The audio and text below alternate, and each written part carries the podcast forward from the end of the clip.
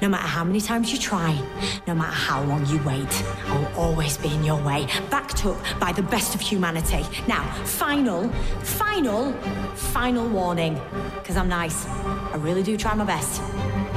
Stop this signal, get off this planet.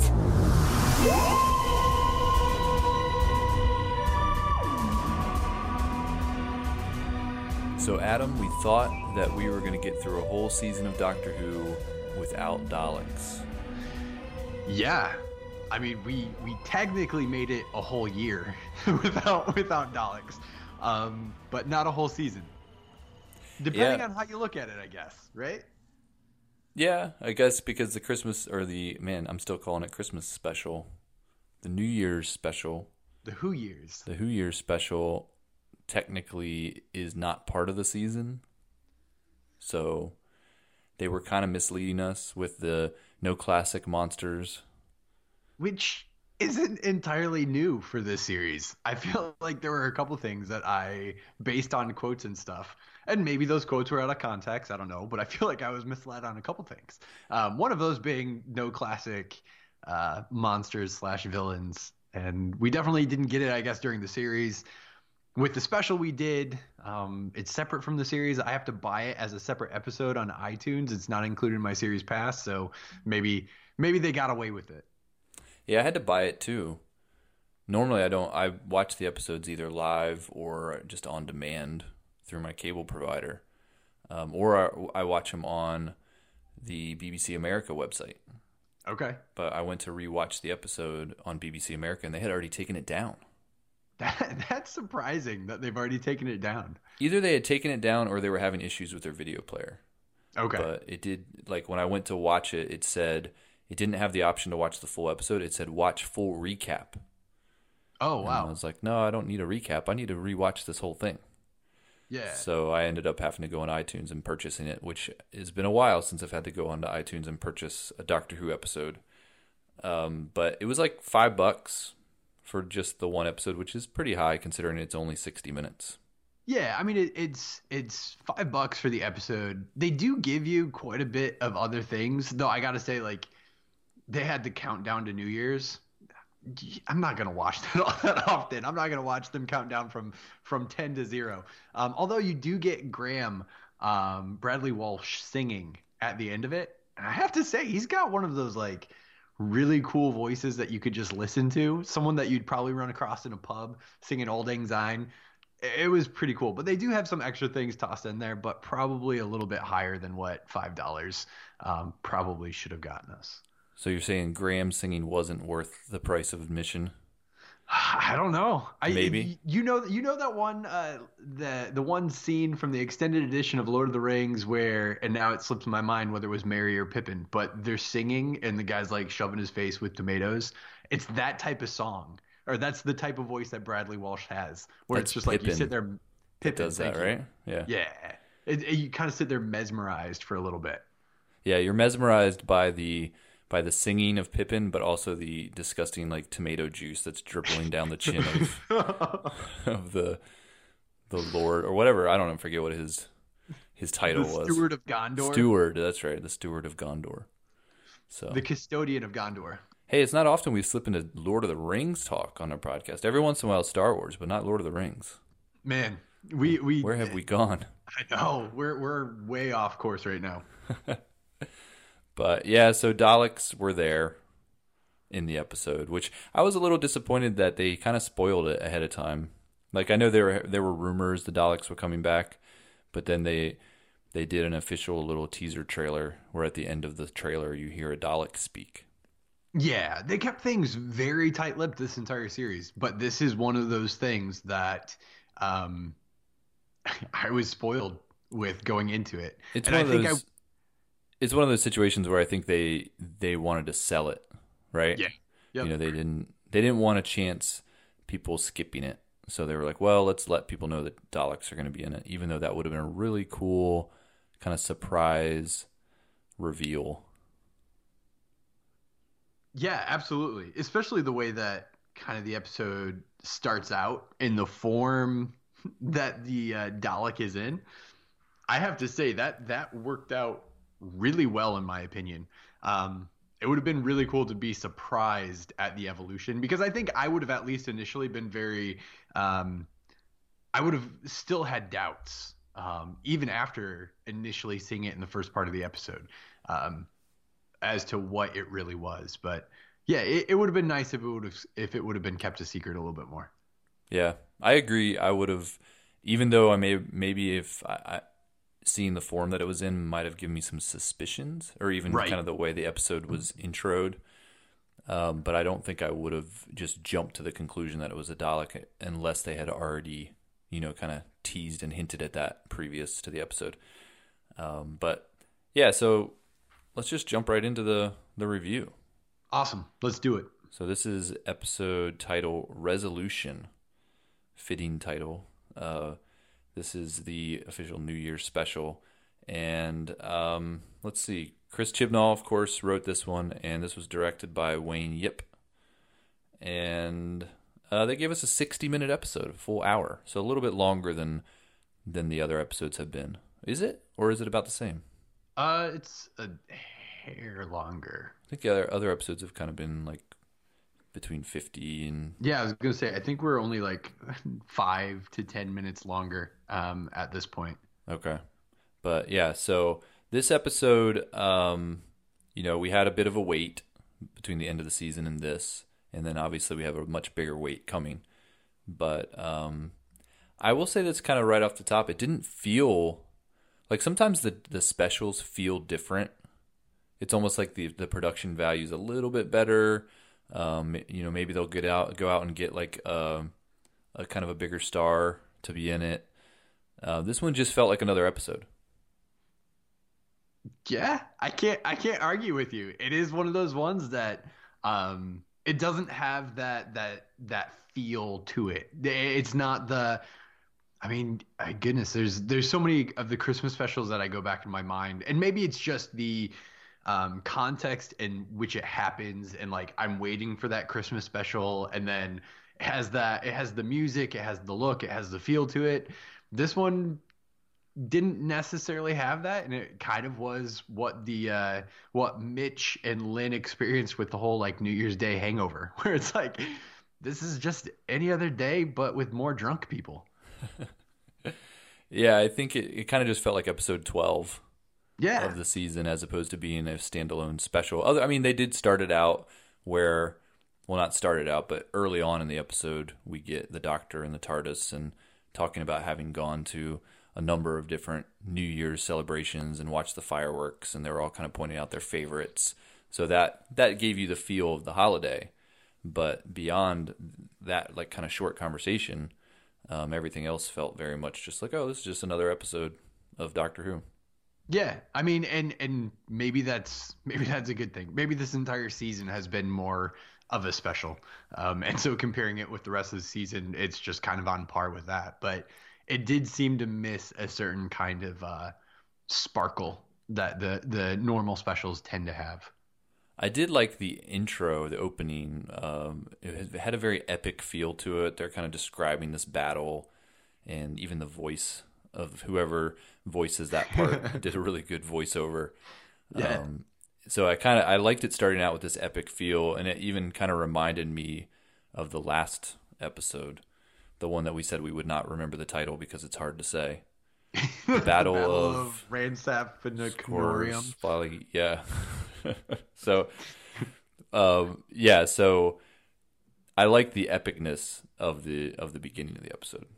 Yeah, it was set up really well. I do have uh, like one thing, and it's just I don't know. I struggle with like latching onto one thing and being like, how the heck did that work out? Um, but like, where did these three people army groups come from? Like, they're all enemies, and then they they come together. Like, where did these three groups come from?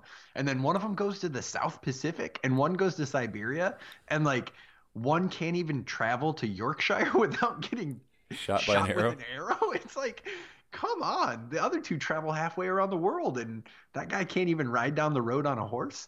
Um, it, it Well, was, I mean, to be pretty- fair, he got ambushed. You know, this he didn't see that arrow coming. but it's like, the, I mean, it was a pretty epic shot. It was like a a hundred yard shot on a non uh, non. It wasn't a quality bow. I'll just put it that way. But no, it was set up pretty epically. I mean, you got the the three standing around the burning pyre and uh, all the all the other um, shots that they took of people running and swords and axes, and it was set up really cool. Yeah, it definitely was. And if if the thing that you're going to nitpick about is the three of these these people and going to the places they went, there's a lot more we can pull out of this episode. I just want to know, like the the one guy sailed all the way from the to the South Pacific from the UK. Like, how long does it take you to get to the South Pacific from the UK? Did he go by land first? Did he just get into a boat and go around Africa? Like, I South think maybe he just jumped into a away. boat and wherever it led him, because I'm pretty sure those islands hadn't been discovered by the the larger world yet. uh, but yeah, I kind of thought I didn't think about it that much on my first watch, but on the rewatch, it, I did kind of think, wow, that especially the the guy that went to the the Pacific Island, I was like, that's quite a journey, and his boat looked really small. Yeah, he he made it work, and then somehow he found other people to to help him out. But I guess the intent, you know, is they're trying to separate these three parts, um, you know, as far apart as they can, so they would never have a chance to come back together. Yeah. I mean, the way that it was set up, uh, again, like not knowing at all what they're talking about in that moment, it was really cool to have that idea of um, separating the parts just to give it some form of finality. Not knowing, I mean, again, they're dealing with something that they don't know what it is. If you bury it in the ground, is something going to happen? Well, take basically the scorch earth, earth policy. I guess that probably would have been the better idea, burning Burn it. it. Uh, but they decided to chop it into little bits or three pieces and then separate it. Yeah, I think like yeah, when you do think about kind of the idea of let's make sure this thing can never come back, it does feel like there's like other options, you know. like maybe not three pieces, maybe you know cut it into a hundred pieces. You know, put it through the a meat grinder. of that, Aaron. There's only so many islands you can ride your boat to. Yeah, it was it was almost like a ceremonial. You know, Yeah. we need to bury these, and then we're going to set up these little shrines next to it so we can guard them. It's very, it is very medieval, which kind of fits. Um, but yeah, I think burning it might have been the thing to do. Yeah. I'm just glad they didn't eat it. That would have been awkward. At first, I wasn't sure if it was like they just defeated an army of Daleks or literally it was just the one guy. But I'm, I guess it was just the one guy. The recon Yeah. Dalek came there, and it took three armies to defeat him. Which I'm honestly I'm surprised, uh, impressed that three medieval armies could even do that. Um, but maybe that's a conversation for later on. Well, I don't know. Lin did a pretty good job just slamming her back into stuff. To take him yeah, out. but it it didn't it didn't take him out. It didn't do nothing. it just The, the dislodged thing him. up a, a freaking tank at the end. Like, Oh yeah, let's talk about that later.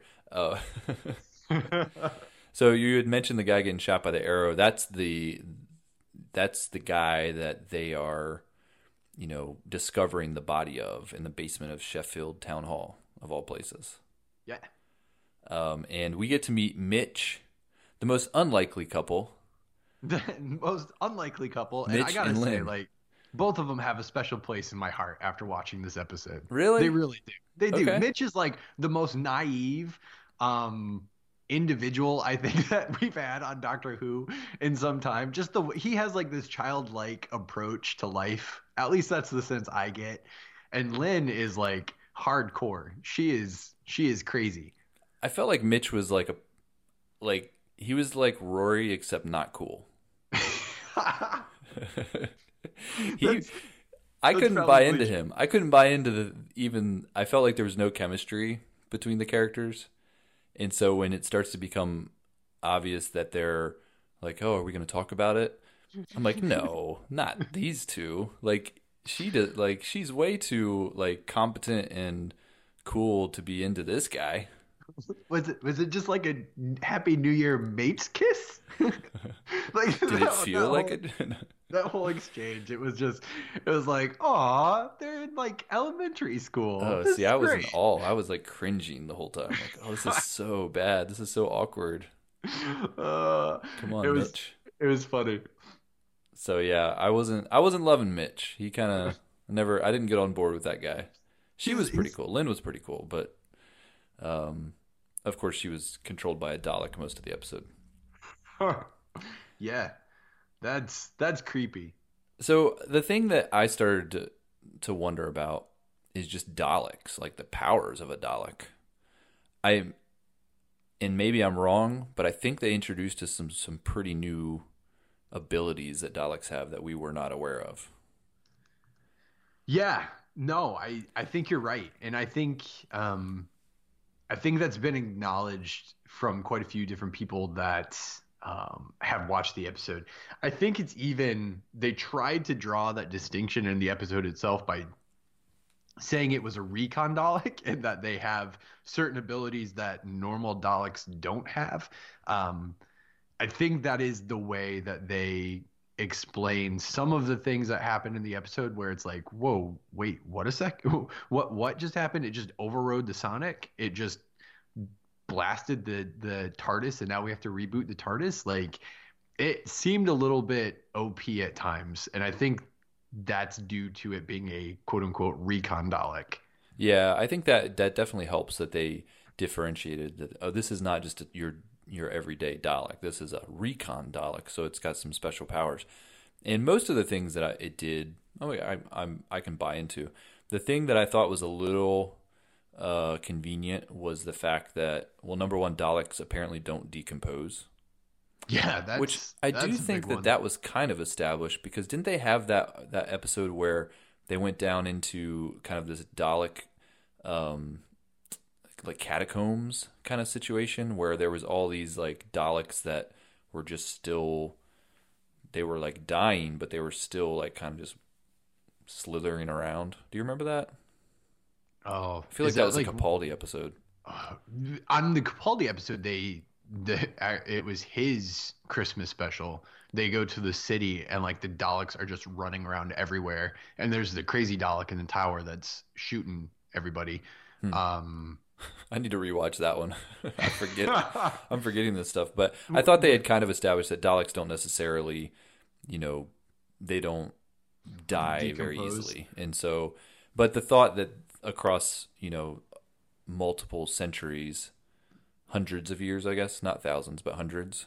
Yeah. Um, that these Dalek, these three parts, it's not like they put them into preservation bags or anything. I mean, they, this they were just wrapped up in burlap.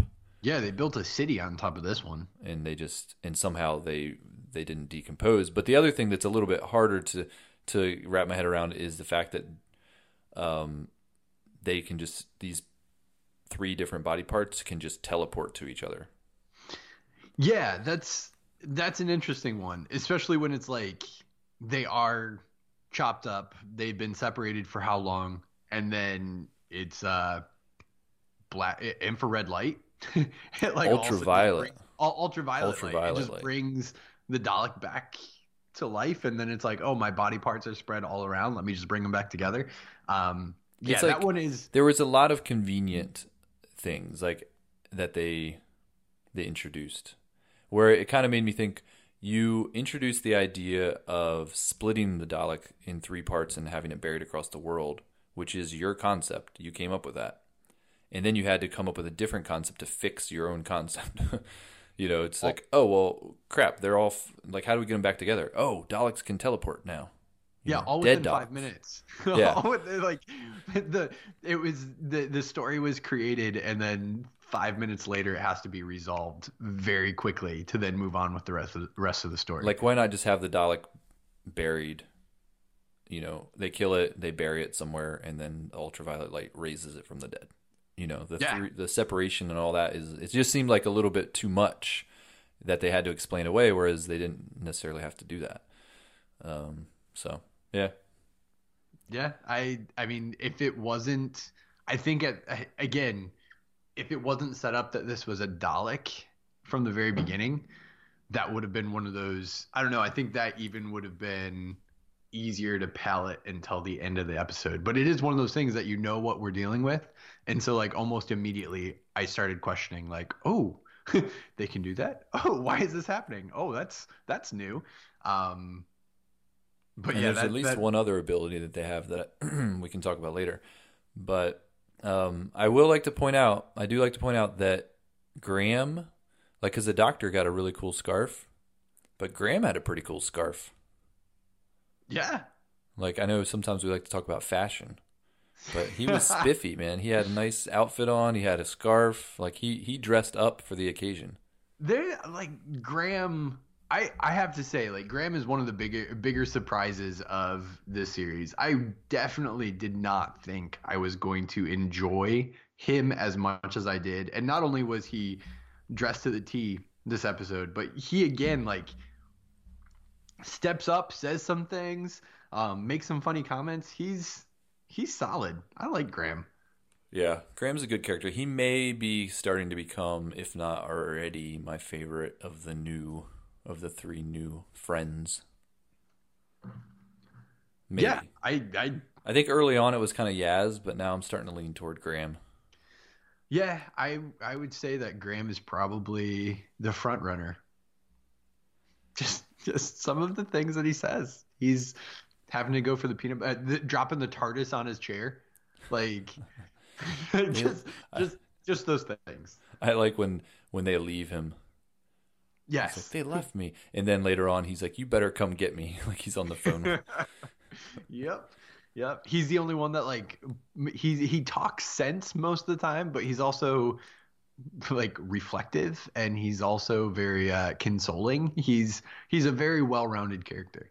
Yeah, yeah, and um, and well, let's wait on. I was going to talk about uh, the surprise appearance of Ryan's father, but we can let's wait on that one. So the let's see here. Yeah, I thought it was humorous that when the the TARDIS appears in the basement, and and Mitch actually sees it, like Yeah. Mitch sees it appearing, and he's like, "What? What's going on?" And then the doctor steps out and just starts talking to him, and he just he just starts telling her everything. It's like like she's in charge. He just starts spilling all of the information. I thought that was kind of funny that he didn't kind of at least question a little bit like, "Wait, hold on. Like I just watched you you appear in a box that wasn't there before. And what authority do you have?" And that's that's where I think like Mitch is just one of the most naive characters we've had in a long time. Like the TARDIS appears as he's watching it, doesn't ask a question and immediately answers questions. He's on the phone with someone. The TARDIS lands, Yaz pops out, and he's on the phone with Yaz, and he's like, "Wait, I was just talking with you on the phone." it's like, no crap, Mitch, but a big box just appeared in front of you. The fact that you were talking to her is probably not the most important thing right now. Walks into the TARDIS and like he's just like, "Oh, this is a pretty big deal." Like he's he's very easygoing compared to uh, what you would expect with everything that's going on around him. But yeah, the TARDIS shows up in the basement and he kind of just rolls with it and explains what just happened and um, yeah, and then things kind of progress from there. Yeah. He's he's just clueless. He's a kind of like a clueless kind of guy and um, even like in these social situations like after they go through all this stuff and they and there's this alien creature that's missing like he's like so do you want to go for that beer now Probably not a good idea, like, Mitch. uh, maybe we can wait on that and then like she's in her car and he and it hasn't even been like five minutes and he's already texting her thinking about you yes, yes. like mitch calm down been one. It's been one day, dude. One day in your relationship. yeah he's he's a little overeager uh, Mitch is Mitch is me. I just have to admit it. Just No. just straight up. Just you're, straight. you're cooler than mitch oh, you give yourself you some credit. that. You think that TARDIS shows up in my basement right now? I will. I will spill the beans on whatever they ask. All right. Um, so yeah, so we get this the uh, the Dalek we all know is is a Dalek is has escaped. They don't know where it's at, but um, one of the more terrifying things about this episode is we do we quickly find out that the Dalek has attached itself to Lin Oh, absolutely. That through like drilling into the back of her neck. Yeah, from the moment that it was seen on the wall, um, it looked. I don't know. I I just don't like the look of it, and not in like a bad way. In that it's horribly designed. It just it looked disgusting. It looked terrifying. And then to find out that it had crawled up the back of her coat and attached itself to the back of her neck and that whole scene of her in the bathroom and she's like shaking and it's it's it's drilled into the back of her neck and she's trying to and it's controlling her and it's her pilot now that's that is probably the more one of the more frightening things that we've seen in Doctor Who in a while. And it is it I, I would put this I'd list this as another new skill or ability that these Daleks have. You know, the ability to kind of leech onto somebody and control them. I, this is new. I would say that it, that this is one of the ones that actually makes sense to me though. Like for for a recon Dalek, it seems like a pretty important skill to have that like you are able to take possession of anything on any planet that you you land on and that's how you're going to get around. Um, outside of that they seem to be pretty limited. In daleks like historically for me as a viewer i've i've always felt like daleks were more humorous and not very threatening. Although i mean that laser they they shoot and just kill people instantly you know that can be threatening but even that looks a little comical. Like lights you up and turns you into a skeleton right before you fall to the ground. Yes. So i i've always been kind of like eh daleks they're not that scary. But when a dalek's outside of its shell and attaches to somebody and takes them over that's kind of that's almost more scary than the whole metal shell thing. I think they Oh, need to absolutely. utilize that a little bit more. And I think that's like my one of my biggest knocks against this episode is it started out in my opinion like so well. The Dalek was yes, it was a Dalek, but it was super well established as being like it was frightening. It, it was a threat. It was scary what it was doing to Lin, how it moved and how it possessed and all of that, and kind of even the abilities that it gave Lin um, to total disregard for human life on all on all levels. Um, but then once it was put in the shell, it was just like all of a sudden not so much of an issue anymore. It was like, oh, okay, it's it's a Dalek. Like that's that's pretty much where we are right now. And then from that point forward, it seemed very run of the mill Dalek for me. It was only when it was outside of its shell that it was like, oh wow, this is new and this is actually really interesting. right and we had talked about how tim shaw you know he kind of just like mindlessly killed all these innocent people that we felt bad for um, this this dalek did the same thing like completely innocent police officers security guard uh, the guy that worked at the warehouse all those Yeah. soldiers like there's a lot of there was a bit of a body count this episode Oh yeah. There was there was a body count. and it was like nice like some of the people were kind of like okay whatever like soldiers um you know they kind of they're prepared you know to give their life. Um the guy at the warehouse was kind of a jerk. So you're like okay whatever. But you know the, the the innocent police officer and then his partner you know walks over trying to help him and then she ends up dying too. Um and then the poor guy at the at the um whatever weapons research center. Did you know his name was Farmer Dinkle? Farm. That's the actor's name. No, that's the name of the character. The actor's name is James Lewis, but the farmer's name is Farmer Dinkle. Why they? What? Uh, Yeah, I know. I yeah, I was reading through the uh, transcript of the episode. It's like, who is Dinkle? Why? Who is talking here? And then it's like, oh, that's the that's the guy at the uh, scrapyard. Oh, the guy at the scrapyard, not the guy at the uh, weapons research center. No. Okay. No. So, so the jerk. The So- jerk's not Dinkle. Okay, so you're saying um, his name was Dinkle, but he was a farmer, and that's why they called him Farmer Dinkle. Yeah. Okay, I thought his name, like me, like Farmer, was his first Oh. name. No. Sorry for the confusion. No, because I was gonna say, oh, there was somebody named Farmer in this episode, and there's somebody named Aaron in this episode. Maybe, maybe Chibnall's giving us a shout out. He's, he's he's watching. He's listening to our episodes. Yeah, he's like, all right, shout out to Aaron and Farmer, there you go. Farmer Dinkle. Farmer Dinkle. Hey, it still might be. Like that's such an unusual name. Maybe maybe it really is a shout out. We we hear you, CC. right? Uh, so, so speaking of Aaron, um, this was an unexpected appearance for me. This was something that surprised me. I wasn't sure. We have talked about the Ryan's family, and we know his mother has died. Um, but we had kind of said, "Hey, where are we ever going to see his dad? Like, is dad ever going to come into the picture?"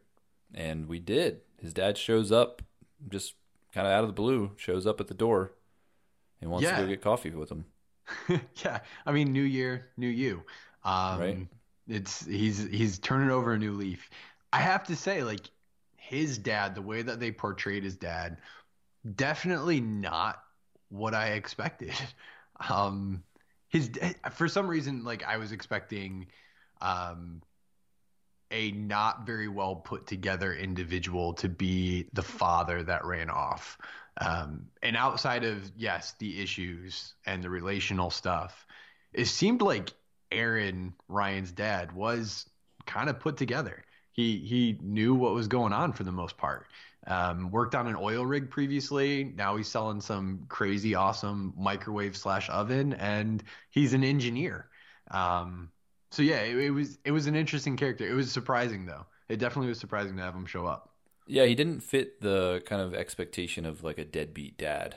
Yeah, Um, which yeah, it's interesting because you want to, you almost you want to not like him because Yeah. he abandoned Ryan. And I mean, from the from the sounds of like the way that they've talked about it with from Ryan's perspective, it's not like, oh, he just he's been missing for a year. Like he's been gone since his mom died, right? Right. Like he just hasn't been a part of his life, and and his grandma kind of raised him. So that's kind of like that's a hard thing to forgive. Um, I had a hard time kind of reconciling it. Like as I'm looking at this guy saying, "Hey, like you said, like he seems pretty well put together. He, you know, he doesn't seem like he's that. He doesn't seem like he's mean. He doesn't seem like a jerk. He's he's kind of remorseful. Like wh- where have you been? Like it's Yeah. hard to reconcile." And No, he tries to reconcile. They have the whole conversation in the diner where he's kind of giving his explanation, but it, I wasn't buying it. I was just like, man, you, no, that's not a good enough answer. I mean, absolutely, and that's the that's the thing. Like in that moment in the diner, things weren't jiving for me. Where it was like, I don't understand who this character is, but the responses that he's giving, it's like, okay, I I understand that. Um, even even the point where he's like, "What do you want me to say?" and I will say it. Um, that can be taken in so many different ways in a situation like that. Um, but yeah, just that that whole exchange between him and Ryan. Um, I'm curious to see if this is just like a a one and done type thing where it's like okay we have we now have the introduction where the episode ends um, it seems like things are in a good place is this character done or is is aaron now going to show up um, moving forward but it is he he was such an interesting character um, and those exchanges um, not only between ryan and aaron but even the the part where um, graham tells aaron to be to be gentle essentially um, because Ryan has been through a lot and it, it's family isn't blood, family is what you do. Um, there were some good lines just related to Ryan and his dad and what Graham is, what how Graham has stepped in, and even the relationship between Ryan and Graham. And Graham handled the situation really well. I think I almost expected there to be a little bit more animosity. And other than the fact that Graham kind of closed the door on his face in the beginning, but even the way he did that was more just like, "Oh, I don't want to deal with this right now. It was surprising that he wasn't a little bit more like upset with him. And then he was just really kind to him the whole time, which I mean, it's, it's Graham. I guess it's in his character. Yeah, it, even even pulling out the box of all the stuff and the way that that conversation goes. Like Graham could have said so much, um, but the progression that we've seen of of Graham over the series and how he's processed Grace's death, it seems like that is what makes sense um, when it comes to the Graham that we saw in this episode, sitting down and basically saying like, "Your mom said." If anybody a- ever asked about me, tell her that I had a good life. Tell tell tell them that I I raised someone um, that I'm proud of. Like those are things that are really powerful, powerfully said in that moment, considering who's saying it and who it's being said to.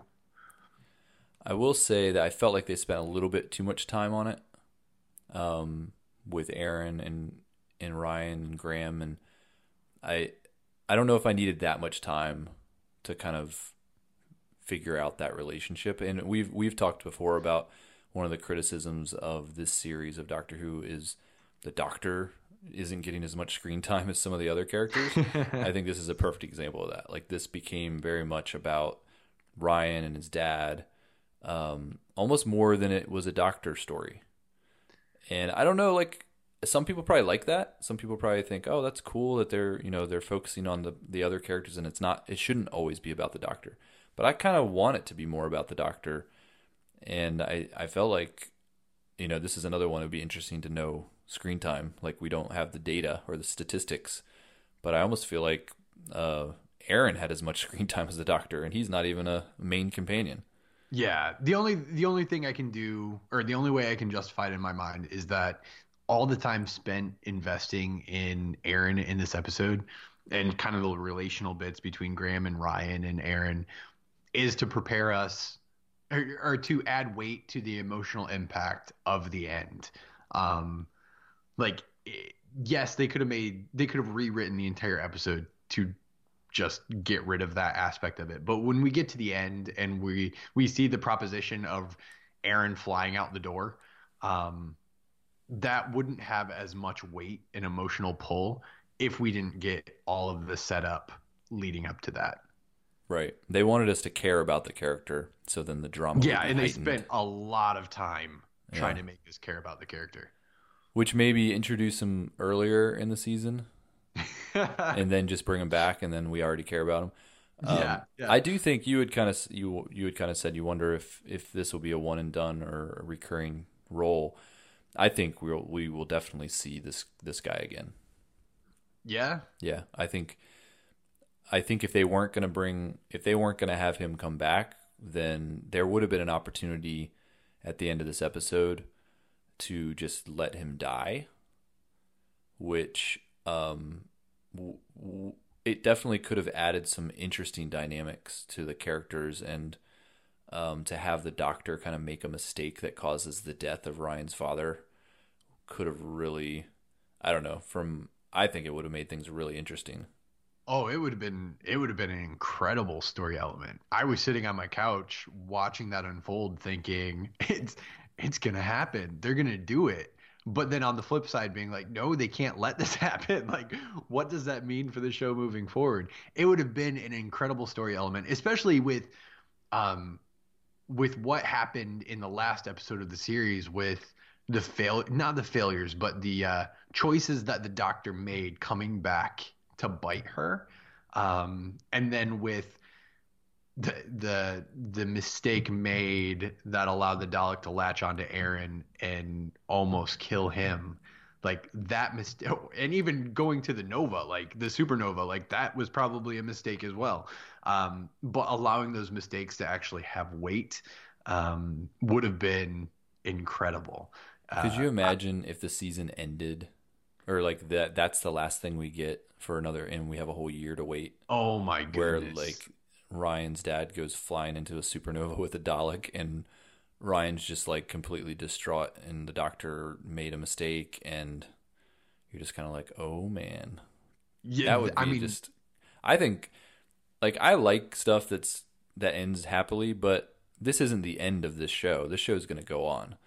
So I think that would be a nice, cool cliffhanger to kind of see. Oh man, how is that gonna how is that going to mess with their relationship? How are, is is Ryan going to stay? Is he going to trust the doctor ever again? Is the doctor going to act different because she made this huge mistake? Like, oh man, it could have added so much drama.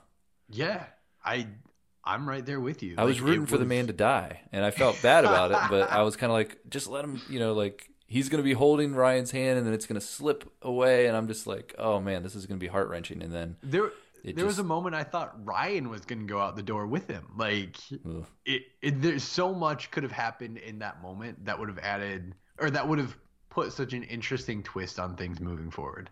Right. Um. Yeah, convenient that he was a microwave salesman. and that he was carrying that box around with him. that had like an an awesome ability to uh go to high voltage what was what was going on there i'm i'm still i'm still confused by exactly how the microwave came into play other than it had all the parts they needed to superheat the dalek metal Honestly, I don't think that there's any way to explain that um, uh, a home appliance, parts from a home appliance, can melt uh, a Dalek's shell, especially as indestructible as they're supposed to be. Uh, that was a little. That one was a little like okay, like he happened to have this thing with him that he's carrying around everywhere. Then Ryan, for whatever reason, brought it onto the TARDIS. Why in the world would he bring it onto the TARDIS? you know, I'm just gonna set this over here just in case we need it later. Oh, we need it. You know, like so that was a, another little convenient uh, plot point that they they dropped in there. A little too many convenient things, I thought, in this episode. well i i mean even the whole idea of like superheating the dalek metal i want to know how the initial three armies like they built they built a bonfire and like somehow got the dalek to stay in one place long enough to to melt it out of its shell um like how did how did that work I don't know. I do not know. Um, but yeah, so that was I did I want I kind of wanted to point out that as an as another uh, convenient plot point that they introduced. convenient loophole Um, but we did get a we got a nice call out or shout out to Kate Stewart. oh i absolutely loved that part i loved the whole phoning of you or what was supposed to be unit That was the best as far as humor goes. That was the best part of the episode. The the woman that answers the phone and kind of the back and forth between her and the doctor. Um, that was just classic. That was my favorite part uh, as far as humor. Yeah, I I secretly wanted like something to pan out from that though. Like have Kate Stewart still like show up in some way shape or form, but that was such a solid part of I mean, I've I've wondered like why why don't they just where is Unit in all of this? Well, now we have some explanation for that and just the exchange that took place and the um the financial disputes and the funding withdrawal that caused the closing of unit. It wasn't anything catastrophic. It was uh budgetary issues. Right. And then, um, I mean, that that would have been a cool connection if they had a cameo appearance by Kate Stewart if she did show up in some way, and it would be it would have it would have been a nice connection because she I believe she showed up for the first time with uh, Smith. Yeah. So you would have Smith, and then she showed up with Capaldi, and then another. So this would be the first kind of appearance of a character that originated with a different doctor Yeah. which would have been it would have been a kind of a cool thing to drop into to make this feel a little bit more special. Yeah. It, it would have it would have been fun. But we got the name drop. So We did get the name drop. um, we got the uh the Wi-Fi gag. the, The, Wi-Fi. The the internet's going down across all of the UK. oh yeah, that that fell really flat for me. That whole that whole scene where they're like the lead up to it where he's like on on New Year's Eve I think that like monster and then it cuts to the family where they're like what do we do now? Talk to That- each other? part of me wonders if that was like how flat that was played. Like I can't help but think that it was intentional. like are they couldn't have thought that was supposed to be actually humorous, but more just like a cheesy look what happened. Um It's that classic like deadpan British Yeah. humor that I think sometimes goes over our American heads. I, I I enjoyed it. I got a good chuckle out of it just because of how cheesy and ridiculous it was. It was like this is a New Year's Day special of a TV show that I spent five dollars on, and there's honestly a Wi-Fi sit and talk to each other joke. This is great. I almost wondered like if some of the actors involved in that scene were supposed to be notable or like is am I supposed to know who this woman is? Like it was such a setup that I could imagine like maybe in the UK some of these are maybe that is a notable actress and she just and everyone's like, "Oh, look who it is." Like they got her to appear in this episode. Uh, and then we were just like, uh, okay, No, I'm know. pr- I'm pretty sure that these might just be like randoms. Families that they pulled into the studio for the day. Like I don't think there is any credits for these people anywhere else. Yeah, I had forgotten about that scene, but that was kind of interesting. Um, I, well, I think the other big thing, kind of, kind of as we're getting closer to the end here, is the the creation of the shell or the the tank of the Dalek, the Yeah, outer shell, and they this is definitely a recurring theme in this series of Doctor Who, where people would just create stuff uh, like really fast, and the like I don't know on Skaro if they have like a really good shop class, but how in the world did this in a matter of I mean they didn't have that much time.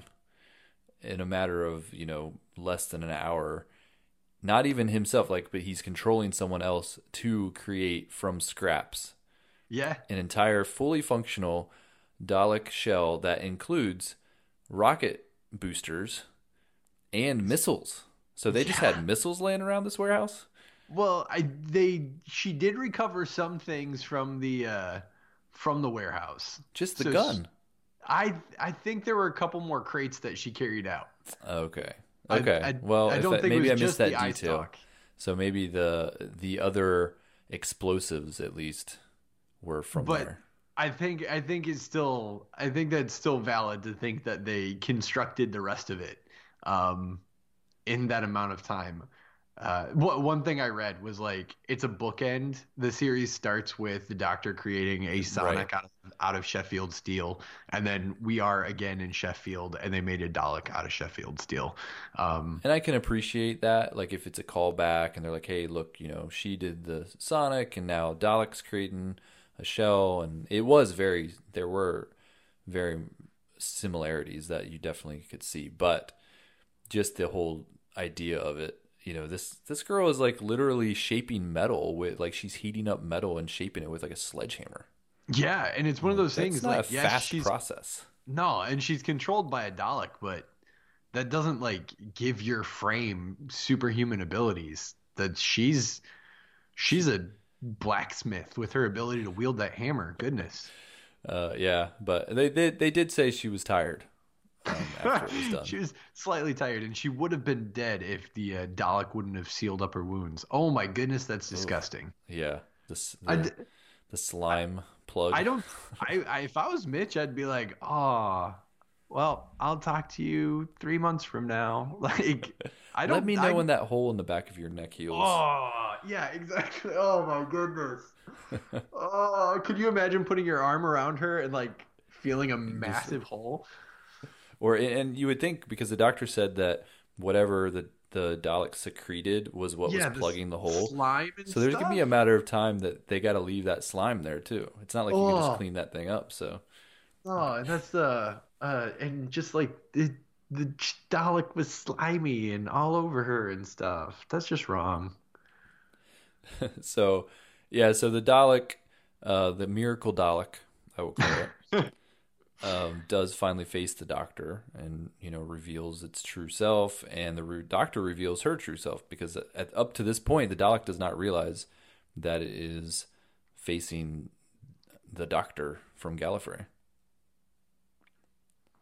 Which Yeah. I was kind of wondering if this was going to be like a clever origin story for the Daleks because they kind of make a, made a big deal out of the shell being created, and so I was like, oh, maybe this is like the first, like originally Daleks. And now this is this is upon a first watch, and I didn't pay attention to a lot of details that would have tipped me off that this wasn't the case.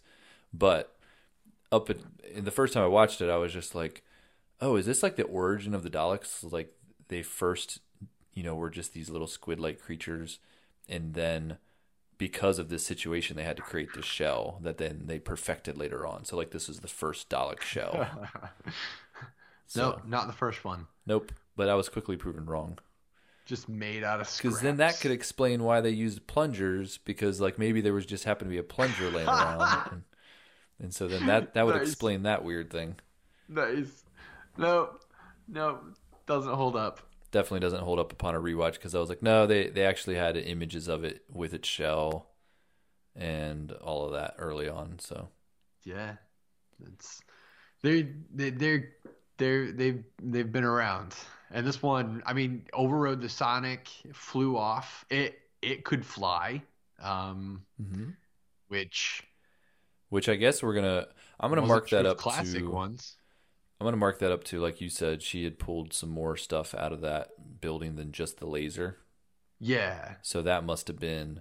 There must have been parts of the Dalek shell that were recovered included. from somewhere. because even the fact that the Dalek had all the little ball things all around it, Yeah, that was like why would you take the time to fashion those? you know, like you don't have that much time. You, you're not fashioning these things uh, just for Daleks the don't look. Daleks don't only care about the functional; they also care about the aesthetic. It The needs to ser- hit a certain standard. Right. Yes. I mean, he was calling his fleet. He had to look on fleek when the fleet arrived. yeah. Um, what happened next? Um, Dalek flies off, blows up a tank, kills some soldiers, some seemingly at random because he just flies into the middle of a field, blows them up, and then flies away. hmm I'm not it's, honestly like I'm not sure what that scene was intended to like. He wasn't. He didn't need to be there. He didn't need to be in that field. Yeah. Yeah, I think they were just trying to establish that if they let this thing run free, that there's nothing that can stop it.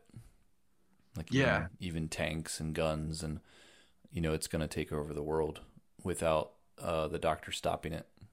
Yeah. I'm trying to remember. So they ended up.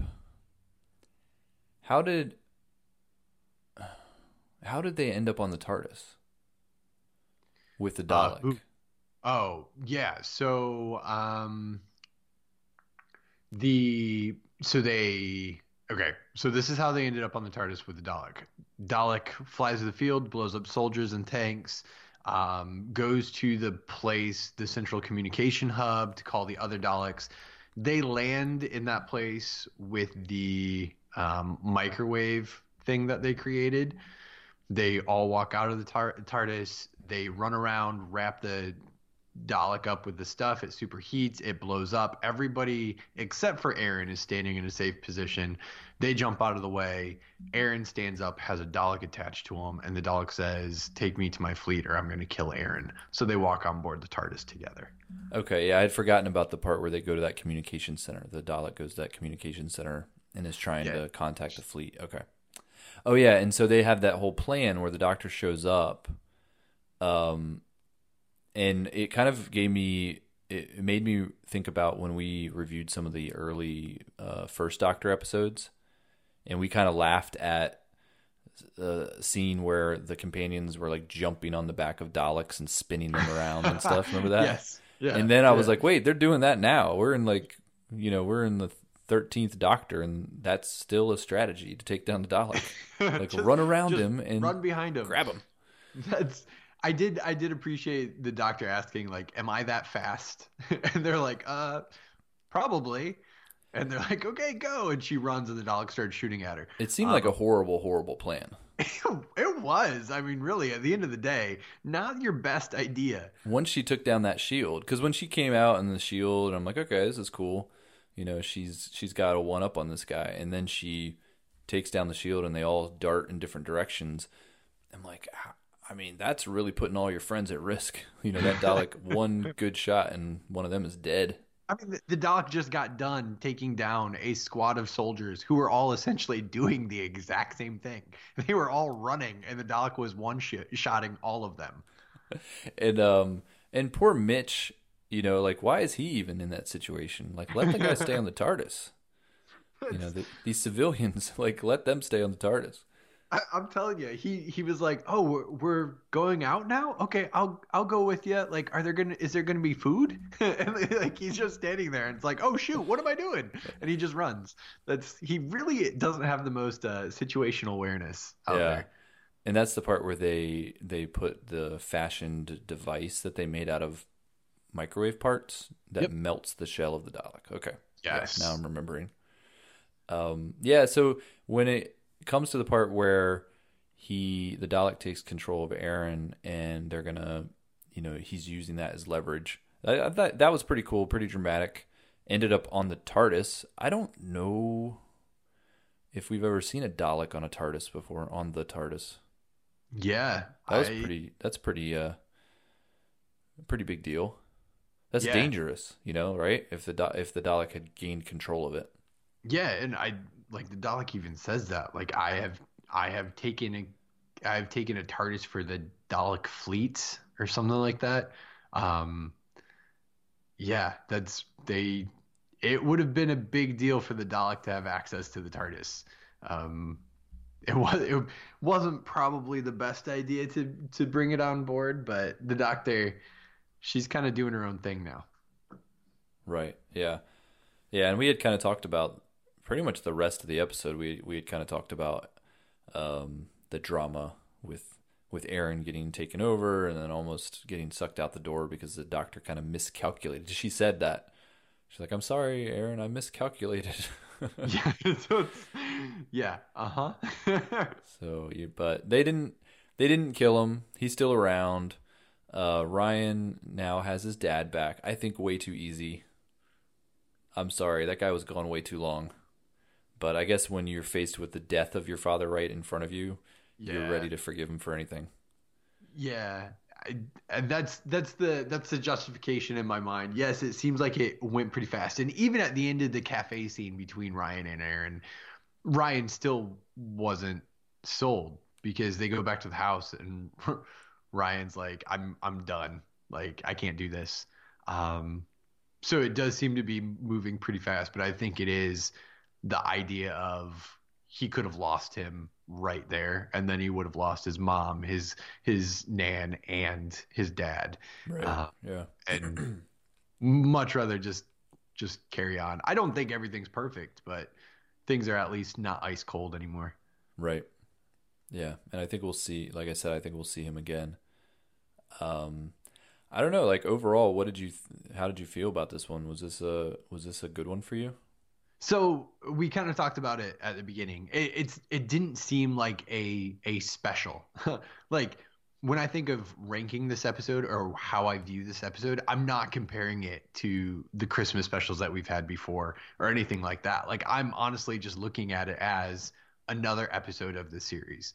And looking at looking at it as another episode of the series, it wasn't a bad episode. Yeah, the Daleks haven't ever been my absolute favorite. Like, save the first time that they show up in an Eccleston episode. Like, that Dalek, I liked that episode. I liked that Dalek. Um, and maybe a few here and there. But they're not my favorite um, villain or foil in an episode. But the way that this started with the creepy squid Dalek and the control factor and all those all of those things, I thought it was a, a pretty good episode for this series. Um, probably not my favorite special, but it was a good episode in my opinion. Okay. Um, I I struggled with this one. I I'm not a big fan of Daleks in general, so I was kind of disappointed that they were the focus of this one, especially kind of the lead up and some of the verbiage that they had used. Um, I was hoping for kind of just like a really intimidating, you know, even more intimidating than than Tim Shaw. You know, I feel like Tim Shaw's kind of been the biggest scary thing in the season up to this point um, and I wanted something bigger and badder, and this Dalek didn't deliver on that. And yeah, I think there was enough. Like there was too much convenient things put in there with the microwave just happened to be there, and um, some of the other things that they kind of invented to make it work. Which I was just like, it, I had a hard enough time with it, and there wasn't enough redeeming elements to bring it back for me. There were some redeeming elements, but not enough. So I think overall, this one actually was kind of a negative for me. I hate to say, especially since it's the final episode for a while and it's the special. I was really hoping to kind of be blown away by this one, and I'm just and I'm kind of wishing for some more Doctor focus. I think they're, I like that the that they're um, defining these companions and making us care about them, but I think they're really doing a little too much with the companions, and I- I need I need the Doctor. Give me more Doctor time.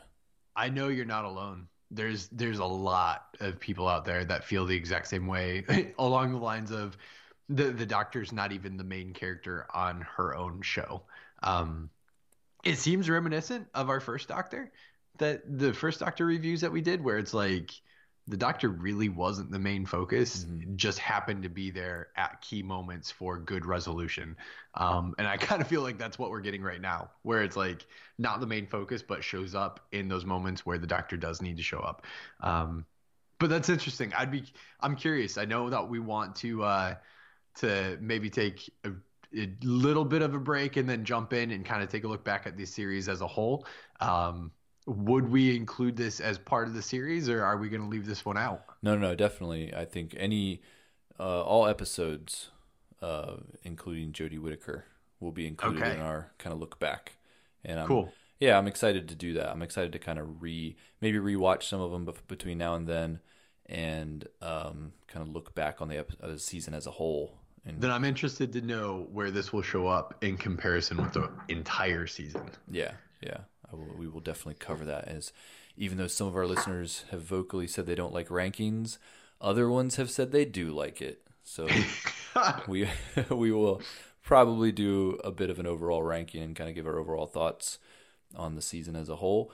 Um, but I mean, I'm excited for more, if, for more with this this cast and with Jodie. um, and uh, and the companions. I mean, I, there are things I like about all of them, and I think they're a good team and I am excited for more stories with them. So I'm glad that we have gotten that announcement that they're all coming back, and um, and it is kind of an interesting thing if you think about it with people talking about the doctor not getting as much focus because you would think if you're if you're going to have any doctor that you would purposely focus more on it might it would maybe be the the the kind of historic first female to play the doctor and maybe don't take screen time away from her um, so it is kind of an odd choice that they haven't kind of made her more central. Yeah, I, I, totally agree with you. I've there's been a couple moments where um, I mean, there's so many things that go into play with this series that are different that it's hard to compare to previous seasons. Um, just with like different writing style and stuff like that. So I'm sure all of that are different showrunner, different writing.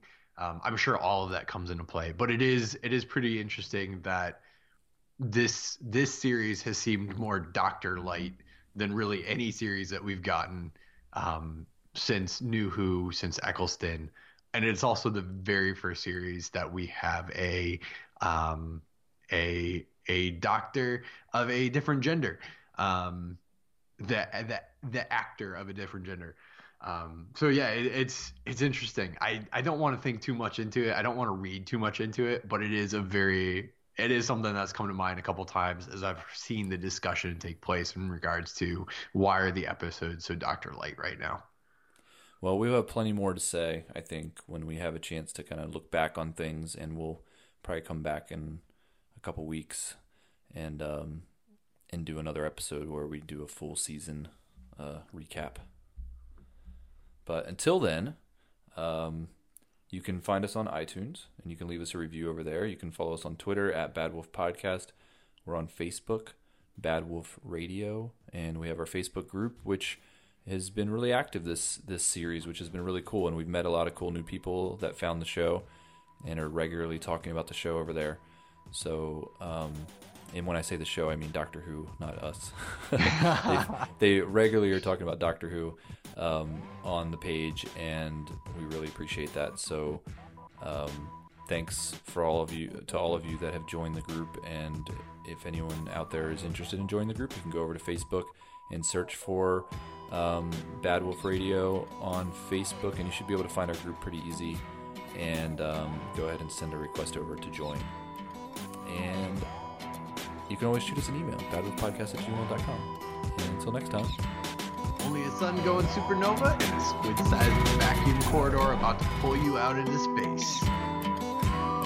That was a really long one. When she said squid, squid-sized um, vacuum, whatever, to pull you into space, I got a little offended by that. I was like, she just referred to another sentient species very derogatory way. very derogatory. Yeah, that was. I know he's a bad guy, but come on, let's not be so mean. Come on, she only sticks up for robots. Okay, only robots. Some of her best friends. Some of her best friends. None of her best friends are Daleks. Oh, or squids. Although matter. I don't know, uh, what's his name? Um, the uh, Dar- Davro- Davros. I always say his name. Davros. Davros is there was kind of a weird friendship between the Doctor and Davros. It Yeah. seemed like so maybe you could say she has one Dalek friend. I, she obviously doesn't have any squids that are her friends either because she just insulted them by referring to a Dalek as a squid. I Yeah, mean, I mean, really. It's they're they're all up in arms. Oh, that was a good one. And that's where I'm going to end the episode.